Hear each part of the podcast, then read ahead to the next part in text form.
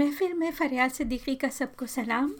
आज मैं आपको इब्न इंशा का सफ़रनामा चलते हो तो चीन को चलिए में से एक इकतबास पढ़कर सुना रही हूँ। क्या काफ़िला जाता है? हमने बहुत कोशिश की कि हमारे चीन जाने की किसी को कानो कान खबर ना हो।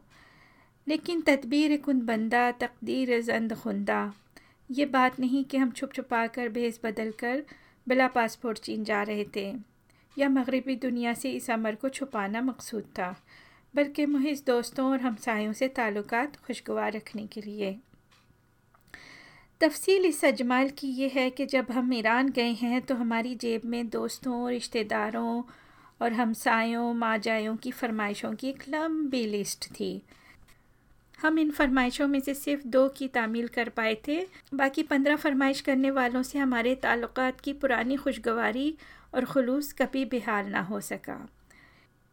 इस राजदारी के बावजूद हमारे एक दोस्त ने हमारी डायरी में लिखवा ही दिया कि भाभी के लिए दो सूट ब्रोकेट के, एक प्रेशर कुकर और एक सिलाई मशीन लेकर आना। एक बुज़ुर्ग हमसाए में से तशरीफ़ लाए और कहा कि, आपको मालूम है, मैं यहाँ की कोई चीज़ इस्तेमाल नहीं करता। मेरे घर में सब चीज़ें वलायत की हैं। मेरे लिए मसाला पीसने की बिजली की मशीन ज़रूर लाना। यहाँ नहीं मिलती, चीन में मिल जाएगी। एक दोस्त को मालूम था कि चीनी जूता अच्छा बनाते हैं। वो अपने पाँव का नाप हमें दे गए कि बस दो जोड़े लेते आना, कीमत यहाँ आने पर नज़र करूँगा, बशर्त ये कि मेरे नाप के निकले। एक साहब ने कहा, पेकिंग के तालाबों में रंग रंग मछलियाँ होती हैं। एक मर्तबान मेरे लिए भर लाइयो। एक दोस्त ज़रा रोशन ख्याल किस्म के थे, उन्होंने फ़कत इतनी फरमाइश पर इक्तफ़ा किया कि कामरेड माउज़तन से मेरा सलाम कहना और बता देना कि मैं इनके सियासी ख्याल से पूरी तरह मुतफ़ हूँ। कुछ साहिबों ने जाते हुए तोहफे भी साथ किए, जिनमें एक सेट चुनलाई के लिए मौलाना अबुल आला मादूदी की तसानीफ़ का भी था, लेकिन ज़्यादातर दोस्तों ने ख़ुद अपनी तख्लीक़ात से नवाजा।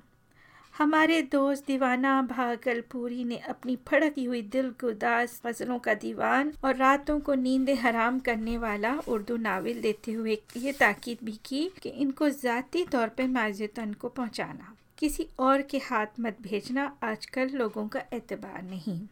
जहाज़ सुबह छः बजे जाता था, लेकिन किसी ने कहा, चार बजे हवाई अड्डे पर पहुँचना ज़रूरी है। मतलब इसका ये हुआ कि साढ़े तीन बजे से पहले घर से कूच करो और ढाई बजे बिस्तर istirahat से उठ खड़े हो।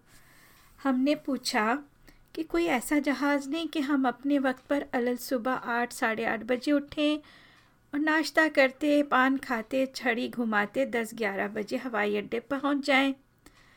लेकिन पी आई ए के बाकमाल लोगों ने कहा, जी नहीं, हमारी लाजवाब परवाज़ ठीक छः बजे रवाना हो जाएगी। एक बार तो जी में आई कि ना जाएँ। चीन तो कभी भी देखा जा सकता है। आज रात की नींद नाहक ख़राब होगी। लेकिन कुछ लोग जिनको हमारा पाकिस्तान में मुसलसल ज़्यादा दिन क़याम जाने क्यों खलता है, कहने लगे, मियाँ जाओ हिचर मचर क्यों करते हो? हम सुबह कैसे उठे या उठाए गए इसकी दास्तान का यहाँ मौका नहीं। लेकिन ठीक चार बजे हवाई अड्डे पर पहुँचे। इंतज़ार मखदूमी पीर हसामुद्दीन राशदी और प्रोफेसर वक़ार अजीम का था। चीन जाने वाले अदीबों के वफद में हम तीन को कराची से रवाना होना था। तीन आदमी ढाके से इस आबेजो में मिलने थे। प्रिंसिपल इब्राहिम खान कवि जसीमुद्दीन और डॉक्टर इनामुल हक। लाहौर से एजाज बटालवी और डॉक्टर वहीद कुरैशी भी ढाके पहुँच चुके थे और यूँ ये सारसों का काफिला ढाके में मुकम्मल होकर आगे चलना था। जब हमने खड़े खड़े एक टांग का बोझ दूसरी पर और दूसरी का पहली पे मुंतकिल करते हुए एक घंटा गुजार दिया तो पीर हसामुद्दीन राशदी तशरीफ़ ले आए। इनके जलों में डॉक्टर अब्दुल्ला चुख्ताई भी थे जो पाकिस्तान में तुर्की टोपी पहनने वाले गालिबा आखिरी मुसलमान रह गए हैं। देखा कि बड़े पीर साहब मखदूमना अली मोहम्मद राश्ती भी इन्हें विदा करने आए हैं। एक दो चीनी और अफ्रीकियों की एक टोली भी इसी जहाज़ से जा रही थी। इनमें एक साहब अफ्रीका के किसी मुल्क के बड़ी मुश्किल में गिरफ़्तार थे। इन्हें अंग्रेज़ी ना आती थी और पीआईए के आदमी को फ़्रेंच में दखलना था। आखिर डॉक्टर अब्दुल्ला चुख्ताई की 1933 की फ्रेंच से मसला हल हुआ। वो इसकी अंग्रेज़ी इसे समझाते और उसकी फ्रेंच का इसके लिए तर्जुमा करते। कौन क्या समझा हमें मालूम नहीं, इतना देखा कि दोनों चुप हो गए। अब हमें इंतज़ार फ़कत प्रोफेसर वकार अजीम का था। साढ़े पाँच बजे तक इनकी राह देखी। फिर पीआईए वालों ने कहा, साहेबो, जल्दी चलो अंदर, वरना तुम भी रह जाओगे। जहाज़ चलने को है। अब यहाँ कोई नहीं कोई नहीं आएगा। वक़ार अजीम साहब का किस्सा बाद में मालूम हुआ, टिकट पर ट्रैवल एजेंट ने बजाय छः के साढ़े छः का वक्त डाल दिया था और वक़ार साहब लदे फंदे अजीज़ों के जलों में पूरे छः बजे हवाई अड्डे पर पहुँचे तो हमारा जहाज़ परे परवास खोल चुका था। वक़ार साहब को तीन दिन कराची में चीन की अगली परवास का इंतज़ार करना पड़ा। ढाका में ये जहाज़ घंटा भर ठहरता है। हमारे बाकी रफ़ीक यहाँ हमसे आन मिले। प्रिंसिपल इब्राहिम ख़ान वही अजली, अब्दी, मेहरबान मुस्कुराहट लिए। कवि जफसीमुद्दीन इसी तरह कंगे से बेनियाज, जुल्फ़े लहराते। डॉक्टर इनामुल हक बने ठने।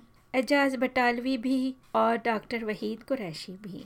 एयर होस्टिस ने ऐलान किया कि साहिबान अपने हिफाजती बंद बाँध लीजिए और सिगरेट बुझा दीजिए। चंद लम्हे में आप कैंटीन के हवाई अड्डे पर उतरेंगे। ये एयर होस्टेस देखने में चीनी लगती थीं, लेकिन बोलती अंग्रेज़ी के अलावा उर्दू भी थीं। आखिर हिम्मत करके हमारे एक साथी ने इनका अता पता पूछ ही लिया। वो कराची के रहने वाले चीनियों में से थीं, यानी पाकिस्तानी चीनी। ढाका से चीन जहाज़ जाता है तो इसमें पूरे मुसाफिर शाहिद ही कभी होते हों। बहुत सी नशस्तें खाली जाती हैं। हमारे दोस्त डॉक्टर वहीद कुरैशी के साथ वाली नशस्त खाली थी। इस पर उन्होंने अपनी टोपी उतार कर रख दी। हमने इनसे कहा कि, जनाब, इसे उठा लीजिए, वरना इस नशस्त का किराया भी वो आपसे चार्ज कर लेंगे। हमारे कहने का तो इन्हें एतबार ना आया, लेकिन जब एजाज बटालवी और राश्ती साहब ने भी हमारी तायद की तो इन्हें यकीन आ गया और बकिया सफ़र में वो पीआईए वालों की गैर माकूलियत पर तबसरा करते हुए अपनी टोपी अपने सर पर रखे रहे। और यूँ जब हमारी घड़ी में छः पीर साहब की घड़ी में तीन और इजाज़ की घड़ी में चार बज रहे थे, हमने कैंटेन की पहली झलक देखी। पीर साहब ने अपनी घड़ी में कराची का टाइम रहने दिया था और एजाज ने ढाका खा और हमारी घड़ी के छः बजे कैंटीन का टाइम था। चीन का टाइम मगरबी पाकिस्तान के टाइम से तीन घंटे आगे है। इसीलिए तो अभी नाश्ता पेट में मौजूद था कि लंच का टाइम हो गया और इसके बाद फ़ौर से पहर की चाय आ गई। और जल्द ही शंघाई पहुँचते ही रात का खाना खाना पड़ गया। बेशक इस वक्त शंघाई में आठ बजे थे, लेकिन हमारे मैदे को ये बारीकियाँ क्या मालूम? कराची में तो अभी पाँच बजे शाम का ही अमल था। एक दो रोज़ तो हम यूँ ही वक्तों के फ़र्क के मखमसे में गिरफ़्तार रहे।